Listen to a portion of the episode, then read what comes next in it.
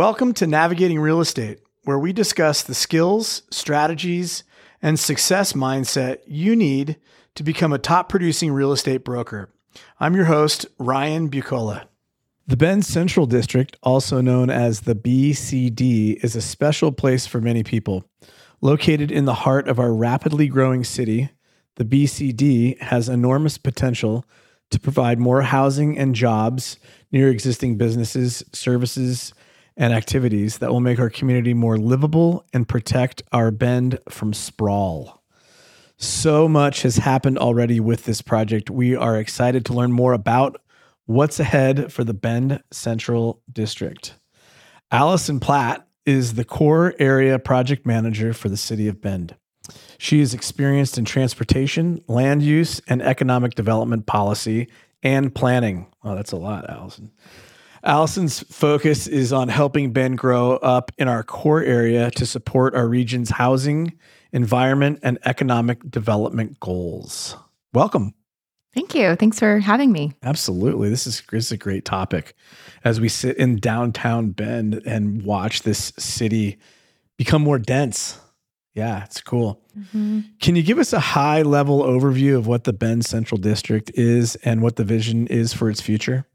Yeah, definitely. The the Bend Central District is really an area intended for more walkable, urban, mixed use development in the center of town. Um, so it will essentially be an extension of downtown over time, but with a larger focus on housing. Our current downtown um, is pretty limited in its residential uh, units today. Mm-hmm. It's interesting. We're sitting in an apartment right downtown. We're in one of the very few units um, so we're in the process of renovating a building at 42 Greenwood, and I believe we're just outside of the boundary of the BCD.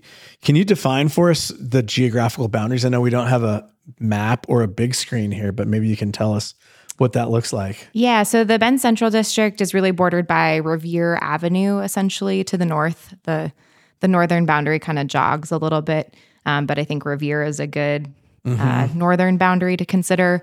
Uh, Northeast 4th Street is the boundary to the east of the district. And then the the western and southern boundary is really the railroad. Um, part of the okay. western boundary is also consistent with US 97. Tell us about the funding for this project. Where where'd it come from and, and where's it going? Yeah, so I mean, the Bend Central District is really just a, a land use designation or a, an area of town.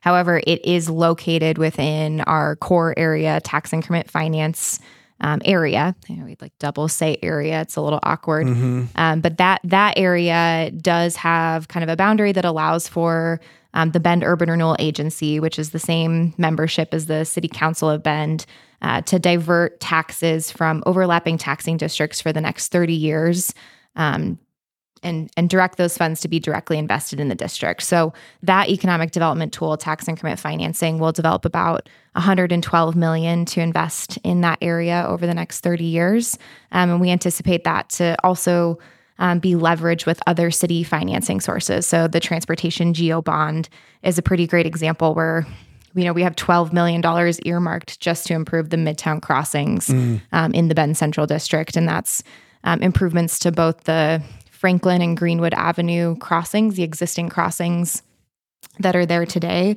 as well as a new pedestrian and bicycle overcrossing at Hawthorne Avenue. And Hawthorne, it being kind of the main thoroughfare east west. Is that is for that, pedestrians and bicyclists? Yeah. yeah. Okay. Excellent. Excellent. There's a, a, lot of people interested in that Hawthorne Bridge, and and what will it mean not only for the flow of pedestrian traffic, but for uh, real estate in that in that area?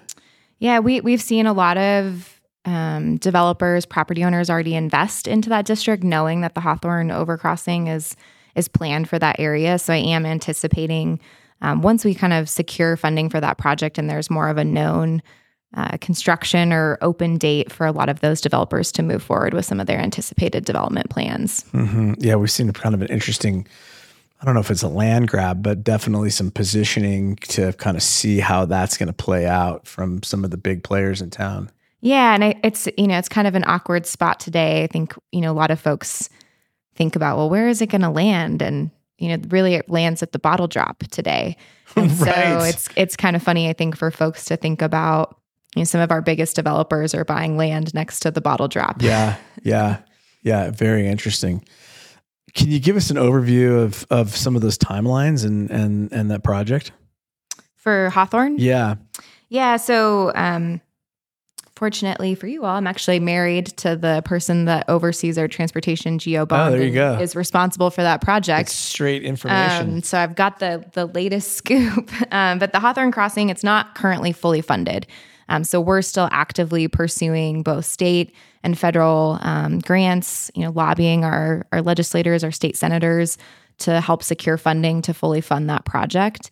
Um, in the meantime, we are going to initiate design for that project. We're expecting to release a request for proposals for engineering consultants um, in the next several months to identify a team to work on that project, as well as the Franklin Crossing, the Second Street Streetscape Improvements Project, and improvements to Greenwood Avenue. Um, so I expect that we'll be working on design for Hawthorne probably in 2025. Um, but just given the extent of permitting requirements and coordinating with Oregon Department of Transportation and the BNSF Railroad, it's going to be at least four years um, before that project is under construction. Just there's a lot of permits that we need to acquire, a lot of complexity with that project um, going up and over the parkway and the railroad. So right. I think a realistic timeline to expect that project to be open is closer to 2028 to 2030. Okay. Fantastic. How will each phase of the BCD rollout moving forward?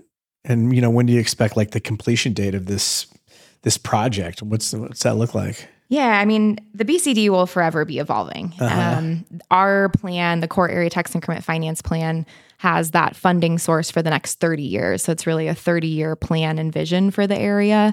Um, but the evolution will continue far past that. Um, I definitely think that we'll start seeing some projects, um, mixed use and housing projects in the BCD come online probably around 2026 for the first one, maybe 2025 um, if all goes well. Right. Um, and then I think there'll be another huge shift around 2030. You know, the city's actively looking at relocating our city hall at that location. I think that's probably more of a realistic timeline to think about when maybe that shift could occur as well.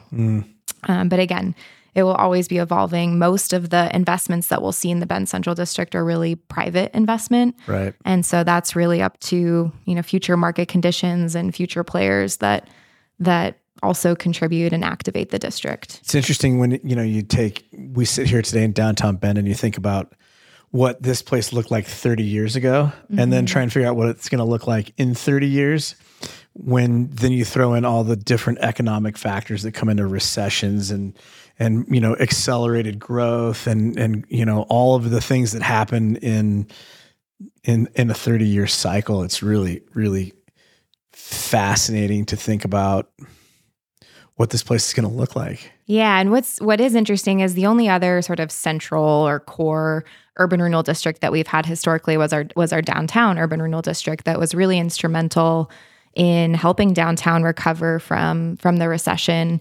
Um, you know, I think a lot of folks that lived here in the '90s remember downtown being primarily boarded up, and our our downtown urban renewal district was really instrumental in in bringing the success to downtown that it has today. And and that project or that urban renewal area extended all the way down to um, Bond in Colorado, so the or Colorado and Arizona. So Right. the Colorado and Arizona couplet was really funded with an urban renewal area, and that when that district was expired was right around the time that Market of Choice came in and made a major Yeah. investment to that area. So you can kind of see, you know, that was probably a 20 to 30 year urban renewal area. And it wasn't until the very end that we saw some of the biggest investments um, be located down in that area, kind of near, you know, Sisemore, Arizona, Colorado. And we're still seeing investments come and play today, even though that district has been expired for, Yeah. you know, over 15 Yeah, you look at the Killian Pacific project and all that stuff that's coming on down there, and it's interesting. You know, we I was the listing agent on the parcel that Market of Choice went in on Oh, when they when they bought it, and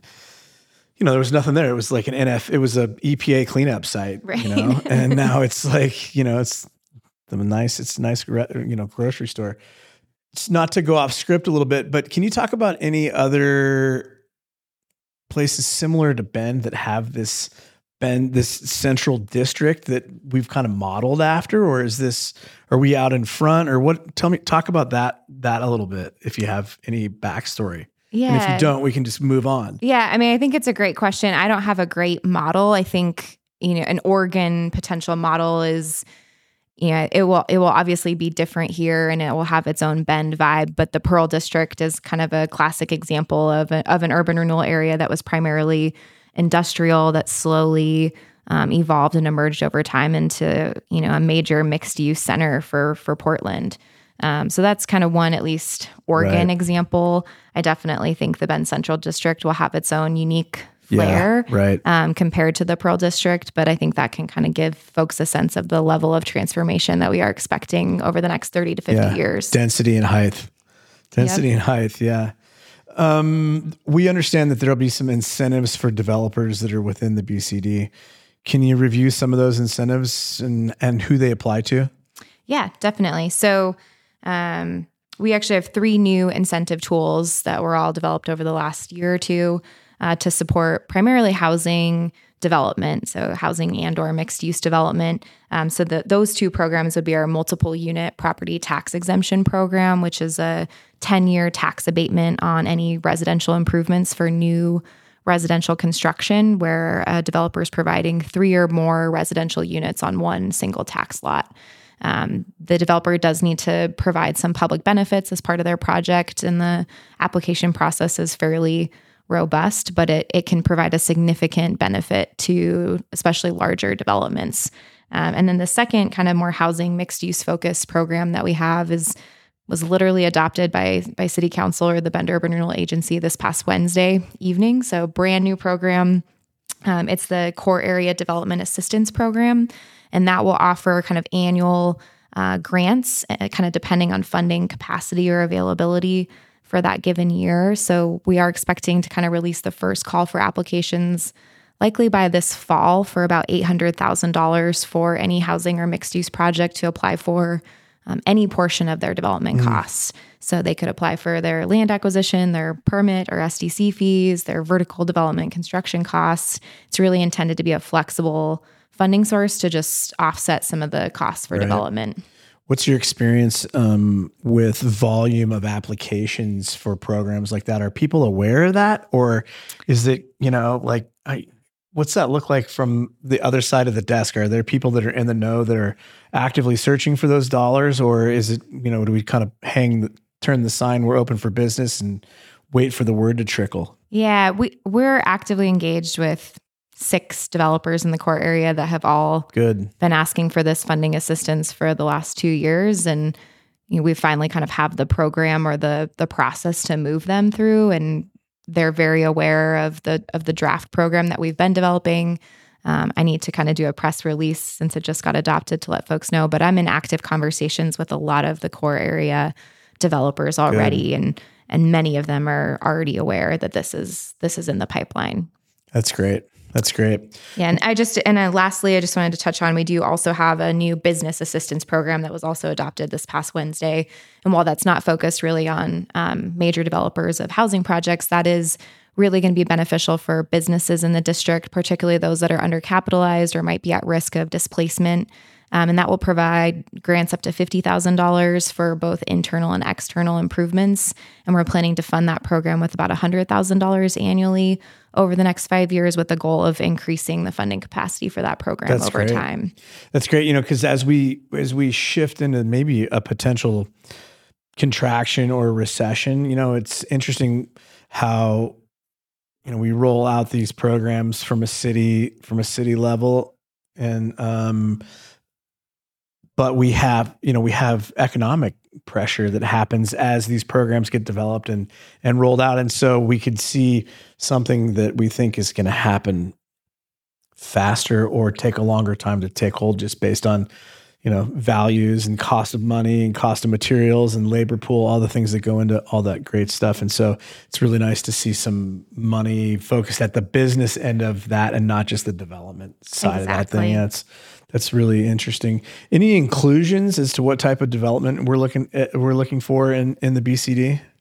Yes, I mean, as I mentioned, housing and mixed use is a key focus, but that business assistance program um, is really again supporting undercapitalized businesses, but also a, a really heavy emphasis on customer facing businesses, businesses that are going to draw activity. We're talking energy, retail energy to the district, not necessarily just retail, mm-hmm. but Um, you know, our advisory board didn't necessarily want to see that area, you know, just be all office space that's sort of dead space Right. at night and kind of in the day, but really focus on food and beverage businesses, entertainment, art, um, childcare. Obviously, is a huge priority for our community. So any childcare that applies would would likely score extremely high in our in our scoring. But also makers. You know, the Bend Central District was was formerly characterized as the makers district, and Right. so how can we support um, businesses that support art, craft, design, production related um, businesses, so artisanal foods, baked goods, things like that as well. That's great. It's such a cool space down there right now. Yeah. Yeah. I went down there with my brother a while back and we got a hat made. It was Yeah. great. It was like we went to, you know, it was, is that a haberdashery? I don't know. Um, uh, what will the commercial and residential integration look like in this area?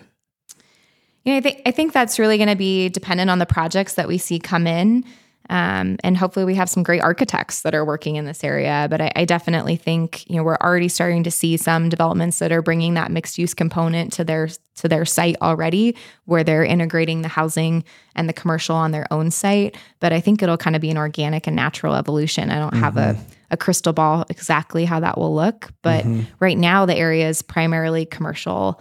And so, you know, just slowly kind of trickling in that housing over time. And I think that will that will require a shift in the type of commercial that's there today, or, you know, that shift from industrial to more of that activated customer facing business to support some of those those future residential uses. Do we envision like seven, eight story buildings? Definitely. Yeah. Yeah. So, you know, we have a project proposal for the former Les Schwab site that's under city review right now um, for two five story buildings that would be kind of multifamily mixed use developments and then kind of renovating one of the existing Les Schwab sites. So, if you used to go to Les Schwab to get your tires changed, kind of where you used to go into the office, they're planning on keeping that building and Cool. renovating that and kind of turning that more into you know potentially food or beverage or you know kind of a food cart lot outdoor hmm. space that folks can hang out at with the with the residential across the street um, and in new buildings so i think that will kind of bring this really eclectic vibe to that site where you've got a little bit of the old mixed with some new Which is classic Bend. Right. Classic Bend. That's really great. Let's talk about the affordable housing component. And as I know, that's part of the mission of the BCD. Yeah, so all of our incentive programs have a really strong emphasis on trying to incentivize housing of any kind, but particularly housing that meets a variety of income level needs. And that could be um, anything from capital A, affordable housing, so our, our multiple unit property tax exemption program.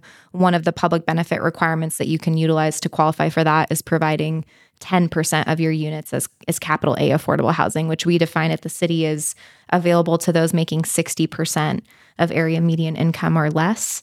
And then we also allow for folks to qualify for that if they provide 30% of their units as middle income housing, which we define as available to folks making 120% area median income or less. So the numbers for what those are kind of depend on the you know the number of people in the household, um, but those would all be kind of deed restricted deed restricted income qualified um, rental units that we would utilize partners to kind of identify folks to to be living in those. And so we are really trying to use those incentive programs to prioritize and encourage developers to incorporate more of those uh, variety of income levels into their into their projects. Yeah, yeah. It, we talked about affordable housing on a previous uh, episode, and it's such a hard thing, right? Somebody has to take a hit, Mm-hmm. whether it's government or private. You know, either it's the person who owns the dirt or the person who, you know, it's in a in a in a in a market like Central Oregon or you know anywhere where real estate's expensive. It's really hard to bring affordable housing to the marketplace, right? Somebody I- has to give. Yeah, and I think our, our affordable housing advisory committee notes that you know each unit needs to be subsidized by two hundred to three hundred thousand dollars in order Yeah. to make it affordable. Yeah. And um, we're actually in active conversations with an affordable housing developer that has a partnership with a property owner in the Bend Central District, and and you know, 100% deed restricted affordable housing projects. They rely on a whole array of funding sources to come together to make those projects work. Yeah. And so, you know, they're applying for kind of this. I don't even know what it is. You know, some state four percent interest, something something.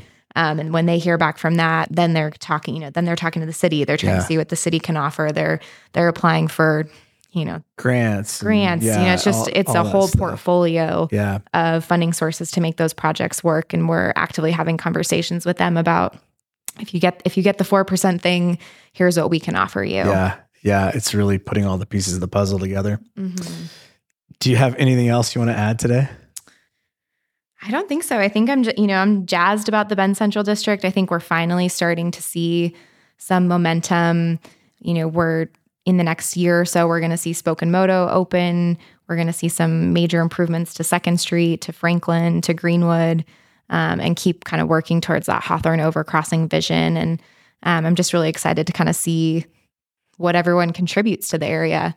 Um, the city's the city just provides the playground, right, for what what are kind of the rules and regulations for how to make it work. But we really rely on the Bend community to to realize that vision. Allison, where is the best resource for updates in the BCD? Yeah, so we have a core area tax increment finance webpage on the City of Bend website. Um, but kind of the best ways we do have kind of an interested parties list for our core area advisory board. And you can email me at a platt, A P L A T T, at bendoregon.gov to get on that list. Great. Um, and we're happy to send you kind of regular updates about what's going on in the core area. We've also recently launched a new community and economic development newsletter, and I can send out the QR code or the information for that. But that's another great quarterly update if you don't want quite as many regular updates. Quarterly update just about everything that's going on in our kind of development community anytime there's a code update, and that would be more citywide updates. Well, your enthusiasm is infectious and you are well spoken and extremely well educated. I've seen you do your presentation twice and now you're here and I'm super impressed with everything you brought and in all of those things. So thank you for for uh, you know this is a huge impact in this community and, and you are you're squarely on top of this thing. So thank you. Yeah, I tell everyone that I have the coolest job at the City of Bend. I can so- tell. I can tell. Yeah, that's great. So thank you very much for joining us. Yeah, thanks for having me. Thank you for joining us on Navigating Real Estate. Listen, follow, drop us a review. Your feedback means a lot. And if you like what you're hearing, make sure to share it.